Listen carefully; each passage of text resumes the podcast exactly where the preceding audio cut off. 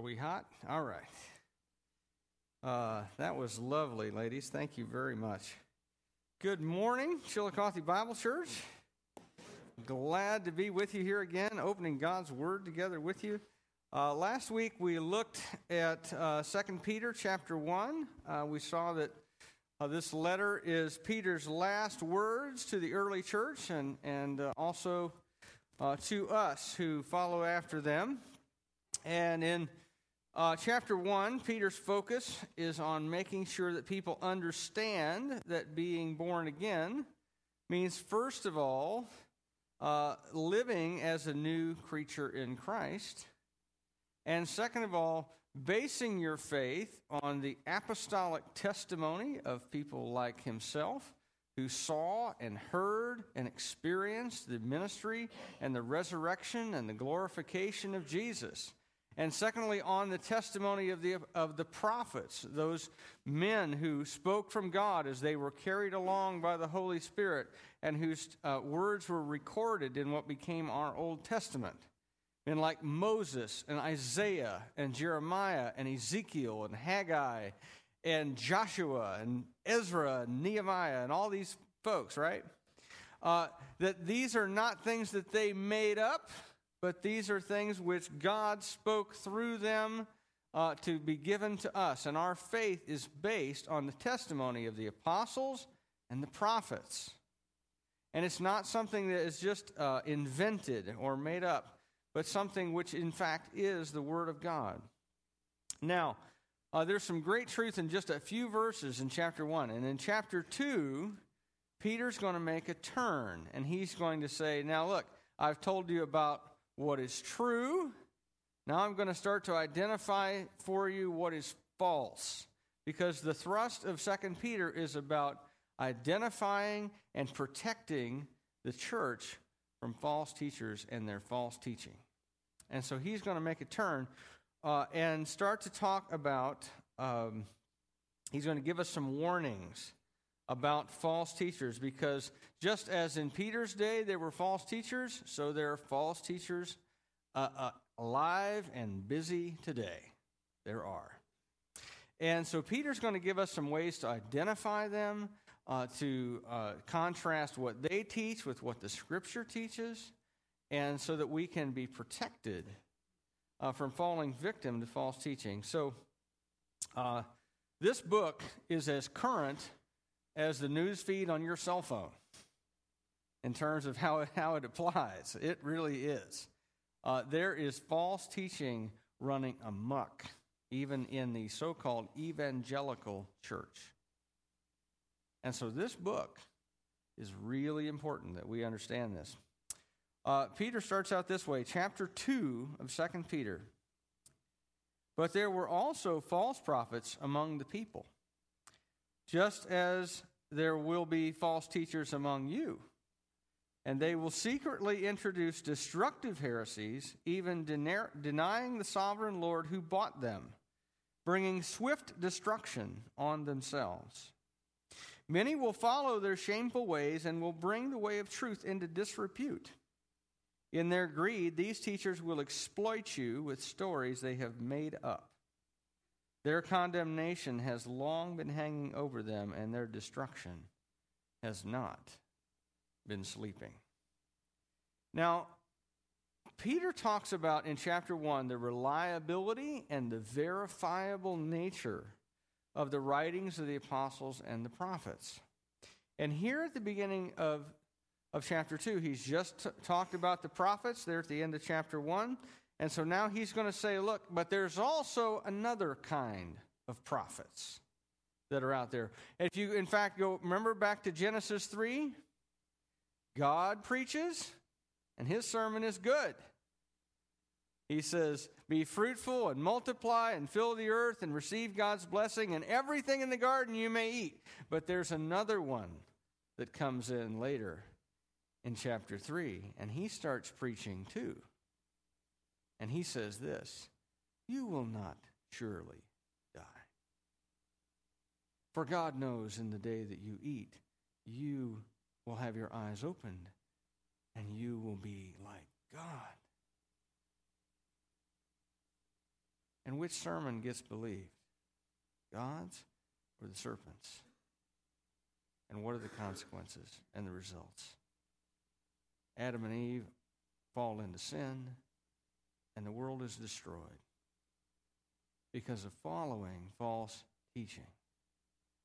And Satan still has, Peter says, his preachers. He says there will be there were there were also false prophets among the people, just as there will be false teachers among you. Uh, so all the way through your Old Testament, you can trace the line of you've got godly prophets and you've got false prophets. So in Moses and Aaron's day, you've got Nadab and Abihu who author unauthorized fire before the Lord. They're leading the people astray, even though they are sons of Aaron, even though they are priests. They're false in what they're doing. They're not following the way that the Lord had laid out. In, uh, in Elijah's day, during the reign of Ahab and Jezebel, you've got little Elijah, and you've got 100 prophets of God hiding out in a cave, and little Elijah, who's going to stare down 450 prophets of Baal, the Canaanite fertility god, and the 400 prophetesses of Asherah, the Canaanite fertility uh, goddess that was connected with Baal, and he goes to have a showdown on Mount Carmel, which is believed to be where Baal lives. Well, let's go to his home territory and have a contest, right? And you've got one little dude against, against 850 false prophets, all the false teachers. And they're, and they're around. In Jeremiah's day, you've got a man named Hananiah.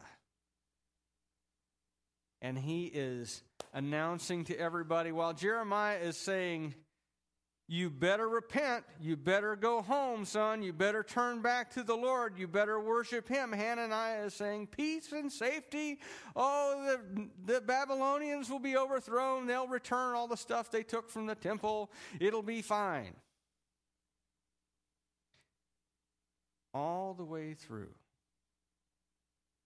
your Old Testament, you find those who are the prophets of God and those who oppose them just as there were prophets, there were magicians in the court of Pharaoh who did the, some of the same miracles as Moses did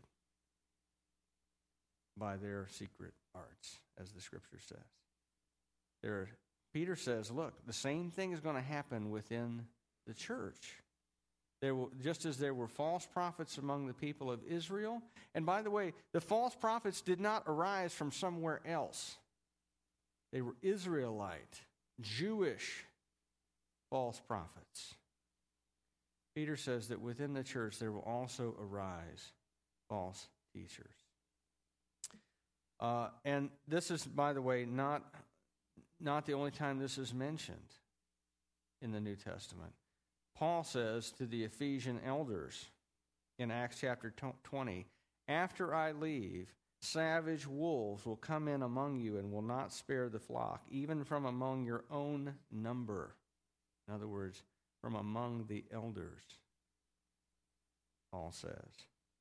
Men will arise and distort the truth in order to draw disciples after them.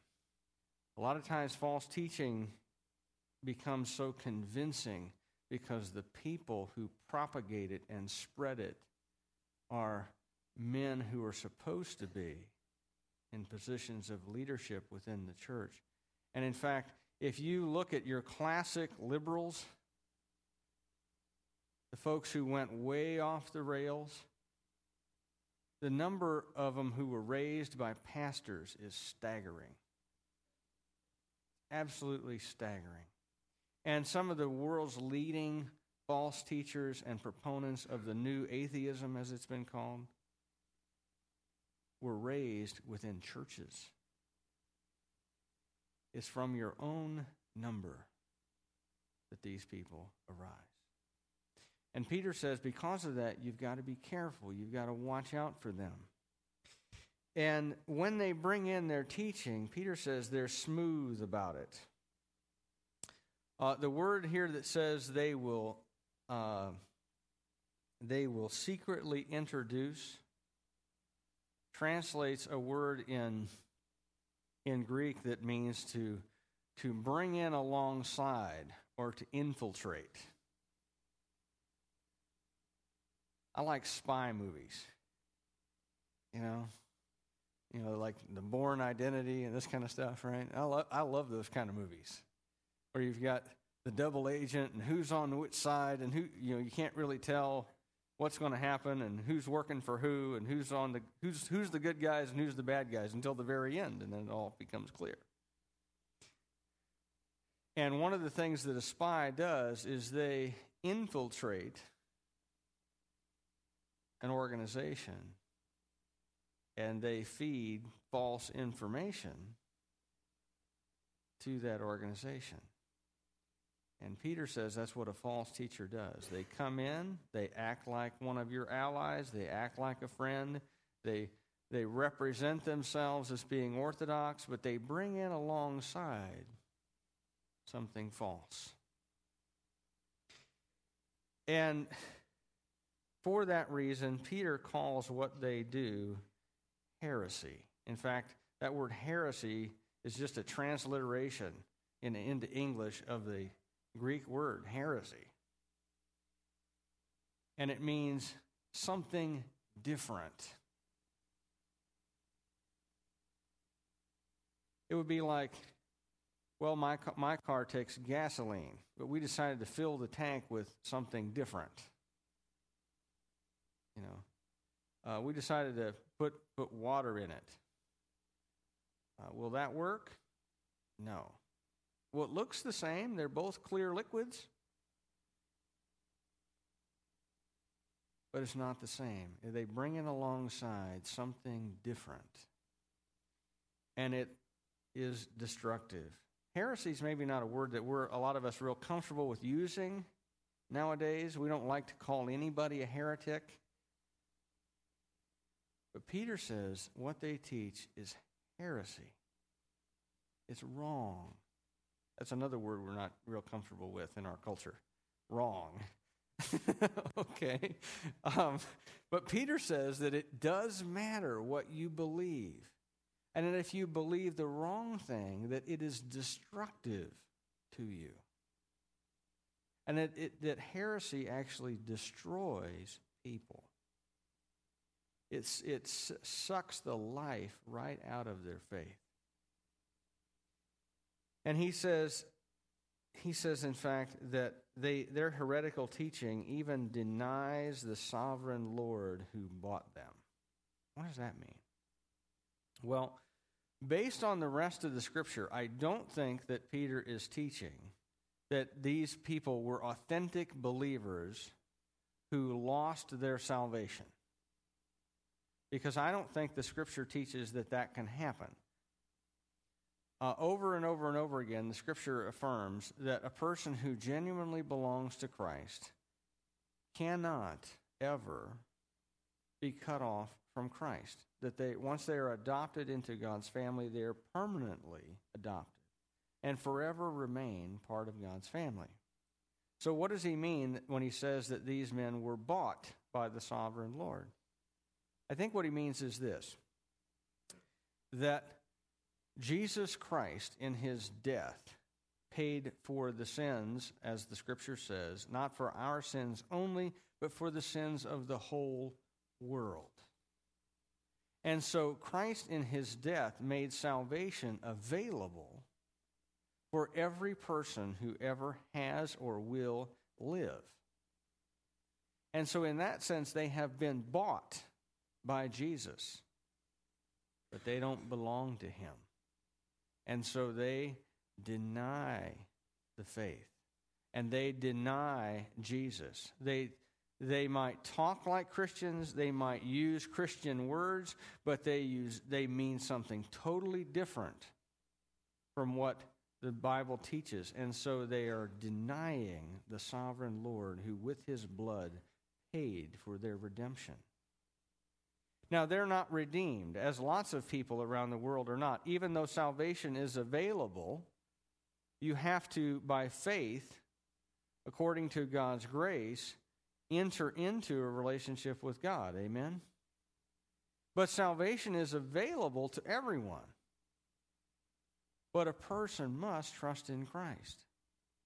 And a person who does not do that, even though their salvation has been paid for, have not received it. And so Peter refers to them as being bought. But they deny Jesus. At the bottom line, reality, these, while these guys might claim to be Christians, while they might use Christian terms, the bottom line of their teaching is that they deny Jesus. Even though they might talk a lot about him, what they teach and what Jesus taught are not the same, and so they deny the Lord. Uh, and according to verse 2, it says that, well, according to the end of verse 1, it says that they are, they are due for judgment on that basis because many people follow after them and they will follow, it says, their shameful ways and bring the way of truth into disrepute. Now, I don't mean this to be really nasty, but just to be clear, what do you think of when I use the word televangelist? Okay? Uh, what I think of is this. I think of a guy who is wearing uh, clothes more valuable than my car, okay, who has a good line of blather, and who is probably living an immoral life. Because over and over and over again, those guys have shown themselves to be immoral and to be greedy. And on top of that, to teach falsehood. And their immoral, greedy life brings the gospel into disrepute. Amen? How many of you are old enough to remember when Jimmy Swaggart fell into sin? You remember that? Okay, very public, very nasty. And all my friends, you know what they did? Oh, he's one of those Christian guys like you and mocked me on the basis of Jimmy Swaggart. I'm like, look, I don't even listen to the dude. I don't know who he is. Okay? Oh, he's a but he's a Christian. For all I know he is, but he has he is a false teacher on a number of levels. And his immoral life brought the gospel into disrepute. And you can point to lots and lots and lots of examples. How about Jim Bakker? Uh, how about Benny Hinn, who just had to pay the contract uh, with his media company for ha- carrying on an immoral relationship with Paula White, who's another one of those TV people? Okay? I'm not trying to pick on these folks. I'm just trying to say that their life is consistent with the scriptures that condemns what they do.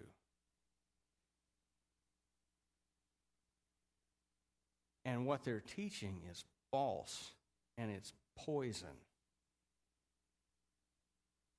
And it leads to destruction. And it leads people to bring the gospel into disrepute. It tarnishes the Christian church as a whole. I know that it, when I lived in Dallas, there was a guy who was part of one of these Word Faith churches. Forget the guy's name. But he used to send out his appeal letters. He found out when the federal government office in, this, in the city of Dallas sent out Social Security checks to widows. And he timed his appeal letters to arrive in the mail on the same day so that he could make these emotional appeals to older widows and take advantage of their fact they had just gotten some money. federal government put him in prison, but it brought the church in Dallas into disrepute because the assumption is that, well, all you Christian ministers, you're all greedy like that. And Peter says that, in fact, greed is, verse 3, the ultimate motivation for these guys. He says, In their greed, these teachers will exploit you with stories they have made up. Now, let me, let me draw out a little word picture that's here in Greek that you might not get in English. Everybody know what an emporium is? An emporium is a shopping center, right? And the word exploit translates a Greek word that gives us uh, the English word emporium. Uh, it's a verb form of that noun, emporium. They turn the gospel into an emporium with stories they have made up. Okay? And the made up translates the, the, these words plastois, logos, with plastic words. Okay? In other words, let me just draw it out a little bit. Okay? What Peter means is this that they offer people a plastic, fake, imitation version of the truth, and they are willing to say anything to make a sale for the sake of their greed. So, whatever brings the checks in, they're willing to say. And they will make stuff up if they have to, so what? And it's why do they do that? Because they're greedy and they will make things. And Peter says their condemnation has long been hanging over them, and their destruction is not sleeping. And why does he mention destruction and judgment on these guys twice in three verses? It's because, as we'll see later in 2 Peter, one of the things that these false teachers are teaching is that there is no judgment. And so Peter says twice in these three verses not only is there a judgment, but these guys will be in it. And they, they say, well, there has been no judgment, therefore there will be no judgment. There isn't really a judgment. Yes, there is. And Peter puts these guys at the front of the line to receive some. In fact, and by the way, and, and again, I don't mean this to be nasty, but just to be clear because I love you and because I'm your pastor and I want to protect you from this junk that is out there. But there is a guy who is a pastor of a large church up in Grand Rapids, Michigan. His name is Rob Bell. He wrote a number of books. Uh, one of them is called Velvet Elvis. He's got a new book out called Love, Love Wins. And what he teaches in that book is this there is no hell. Nobody goes there if there is. And God's love just covers everybody. And so rapists and their victims both get to be in heaven. Jews who believed in Christ and died in the Holocaust and Adolf Hitler, they're in there together. Okay? He says there is no judgment, there is no hell. Everybody goes to heaven in the end. And love wins.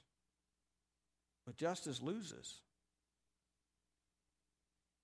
And he's a heretic.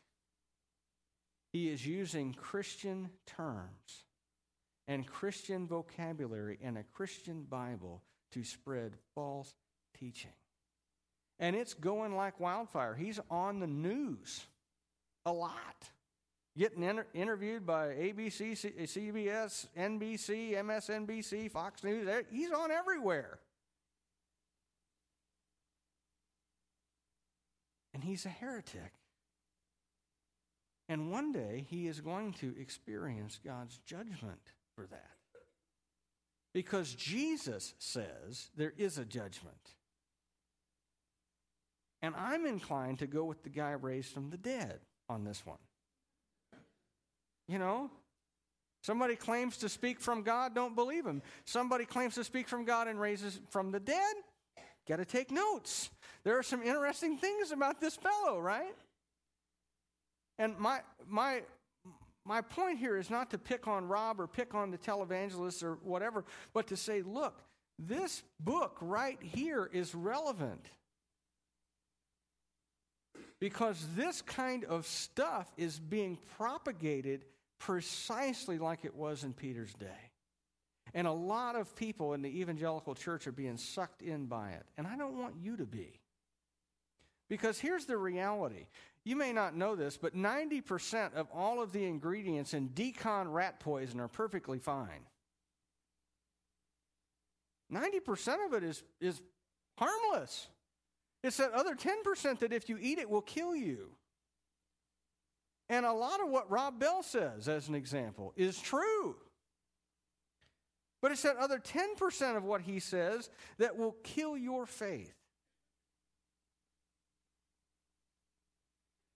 And will not lead you into a deeper and better and healthier relationship with God.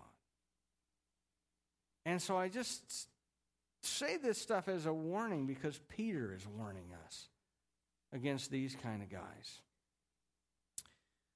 Uh, let's move on. Verse 4 through 10.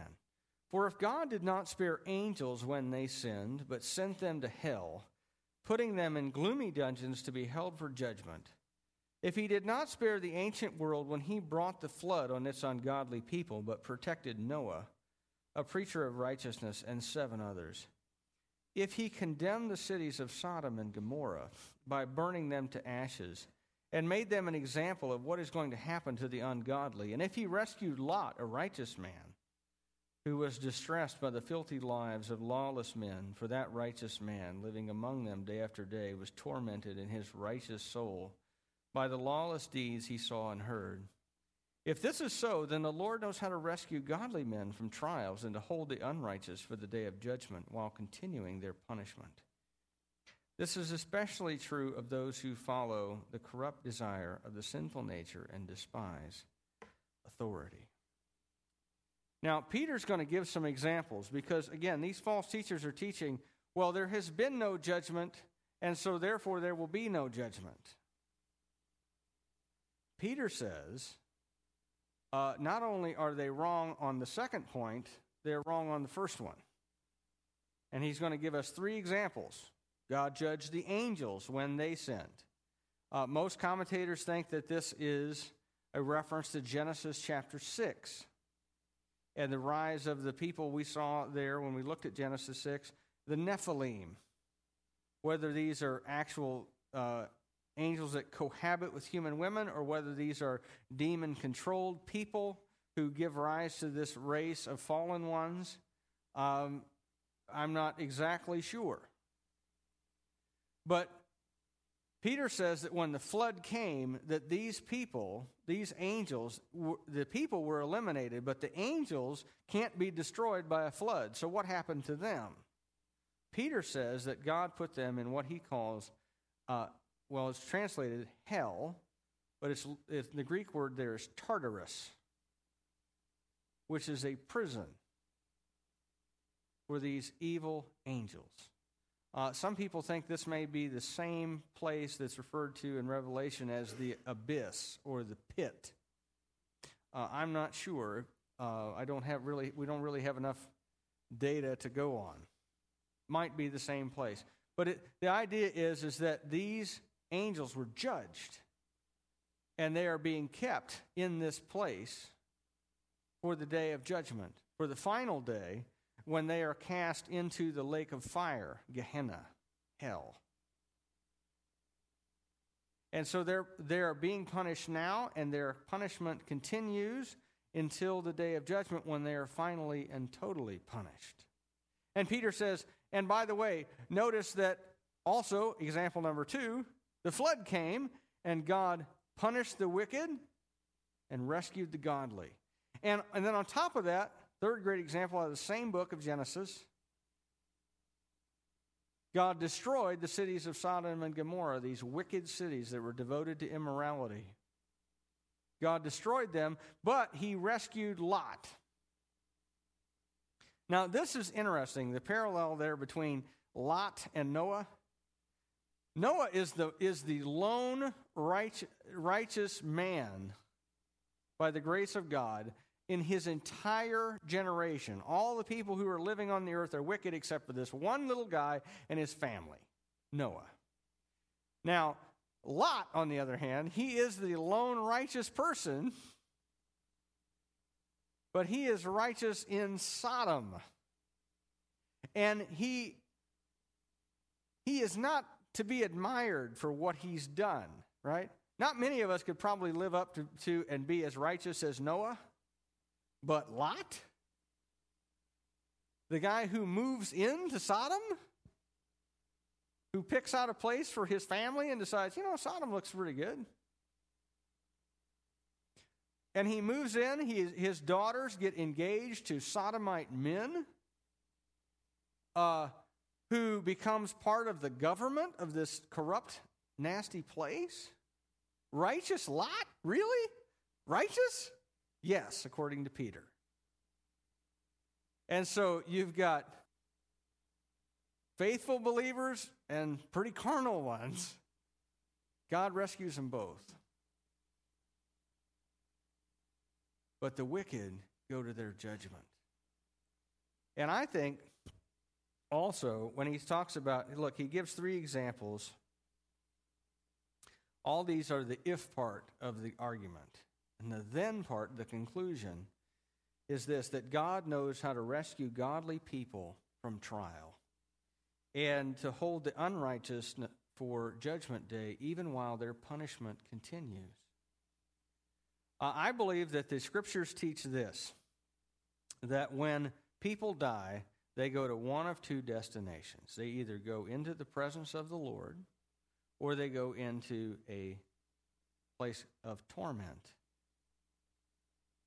which is temporary, but which lasts until the, the day of judgment. Uh, and that their punishment continues until the day when they stand before God's great white throne and are ultimately judged and cast into the lake of fire.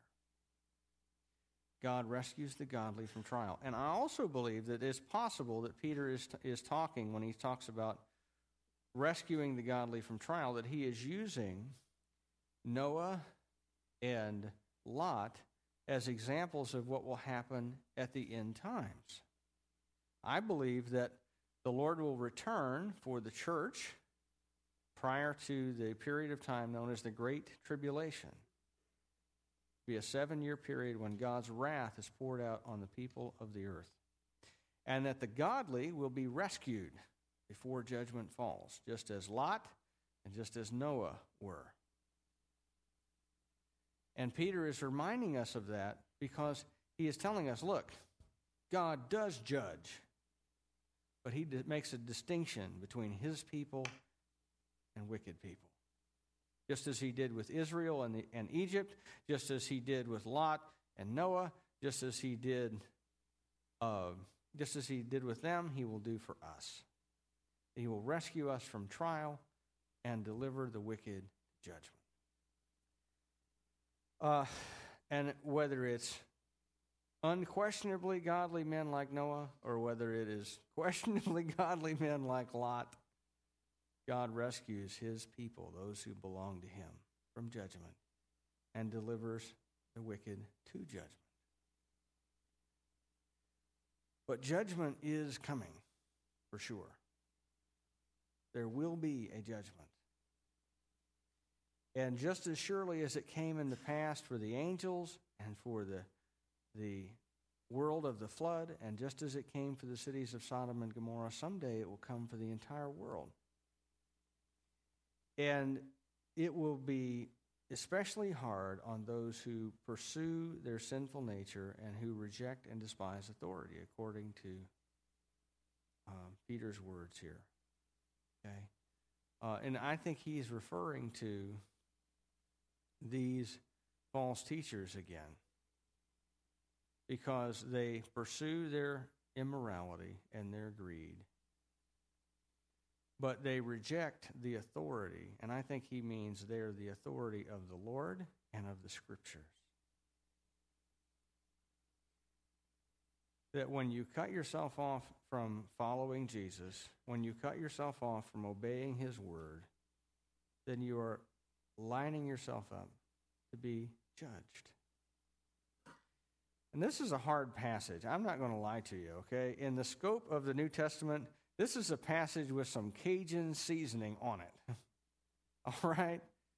This is this in, in, in terms of our day and the culture in which we live when we are post-Christian, post-modern, uh, you know, post-everything kind of generation of people, you know, where we all kind of kind of live in, uh, you know, the um, you know, what Kurt Cobain famously sang as the whatever, never mind generation, right?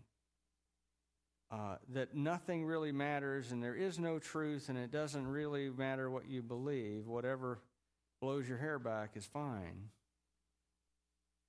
Peter says, no. It does matter what you believe. It does matter whether or not the person who is teaching you what they teach follows the scriptures and follows the Lord. And that if they don't, that they will be judged. And if you follow them, it's destructive to you. And a pastor's job and Peter's job is, is to do three things, okay? It's to feed the sheep, protect the lambs, and shoot the wolves. And Peter's desire here, and my desire here this morning, is to shoot the wolves and to make sure you can tell the difference between someone who is teaching the scriptures and someone who is throwing alongside something different than what the scripture says. Because it will, if you follow that junk, destroy your faith. So, just a couple words of encouragement here as we close, and we're going to have Rick come and sing, and we're going to be a little more joyful. I know this is pretty somber stuff. All right? But a couple things, okay? Number one, if you're a believer in Jesus Christ, of whatever age, whatever stage of life you're in, whatever point you're at in your uh, relationship with God, know this. You've got to train yourself to distinguish truth from error. Because sometimes it isn't easy to tell. Particularly when people come in alongside and they infiltrate the church and they represent what they're teaching as biblical. You've got to, as we teach all the kids at Awana, what's the theme verse for Awana, right? 2 Timothy 2:15 Study to show yourself approved unto God, a workman who needeth not to be ashamed, rightly dividing the word of truth. In other words, that you understand the difference between truth and error. How do you know? Practice, study. So that just like a banker who can count out a, a, a string of, of, uh, of greenbacks and, oop, this one feels a little different. I think this one is counterfeit. We ought to be able to identify truth from error. And then on top of that, we've got to reject, reject, reject, reject false teaching. We don't entertain it. We don't play with it. We don't read it. We don't, well, this guy has some interesting insights and kind of well, you really ought to read this because, I mean, you know, he's saying things really in an interesting way. No, you reject that stuff so that you don't get sucked into it. I'm not saying that you should never have any awareness of what some of these guys teach. You should. But so that you can reject it not so that you can explore it and have a conversation with it. Right? because I'm not against a conversation. I'm I'm married. I have two girls. I have had them. Okay? um, but remember that the world was plunged into sin through a conversation with the serpent. So you have to be wary of your conversation partner. Amen. So learn to identify what's true and reject what's false. Let's pray.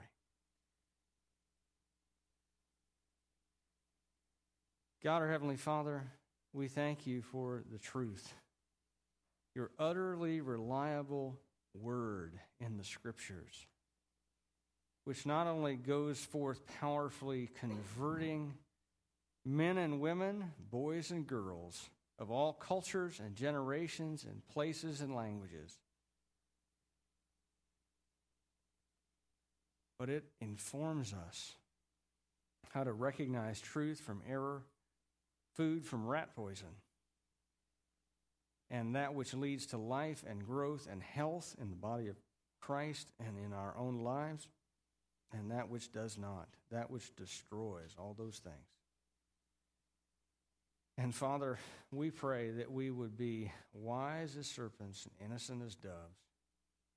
Would be wise about what is good and innocent of what is evil, that we would not pursue that which dishonors you and brings the gospel into disrepute. And Father, I pray in Jesus' name, amen.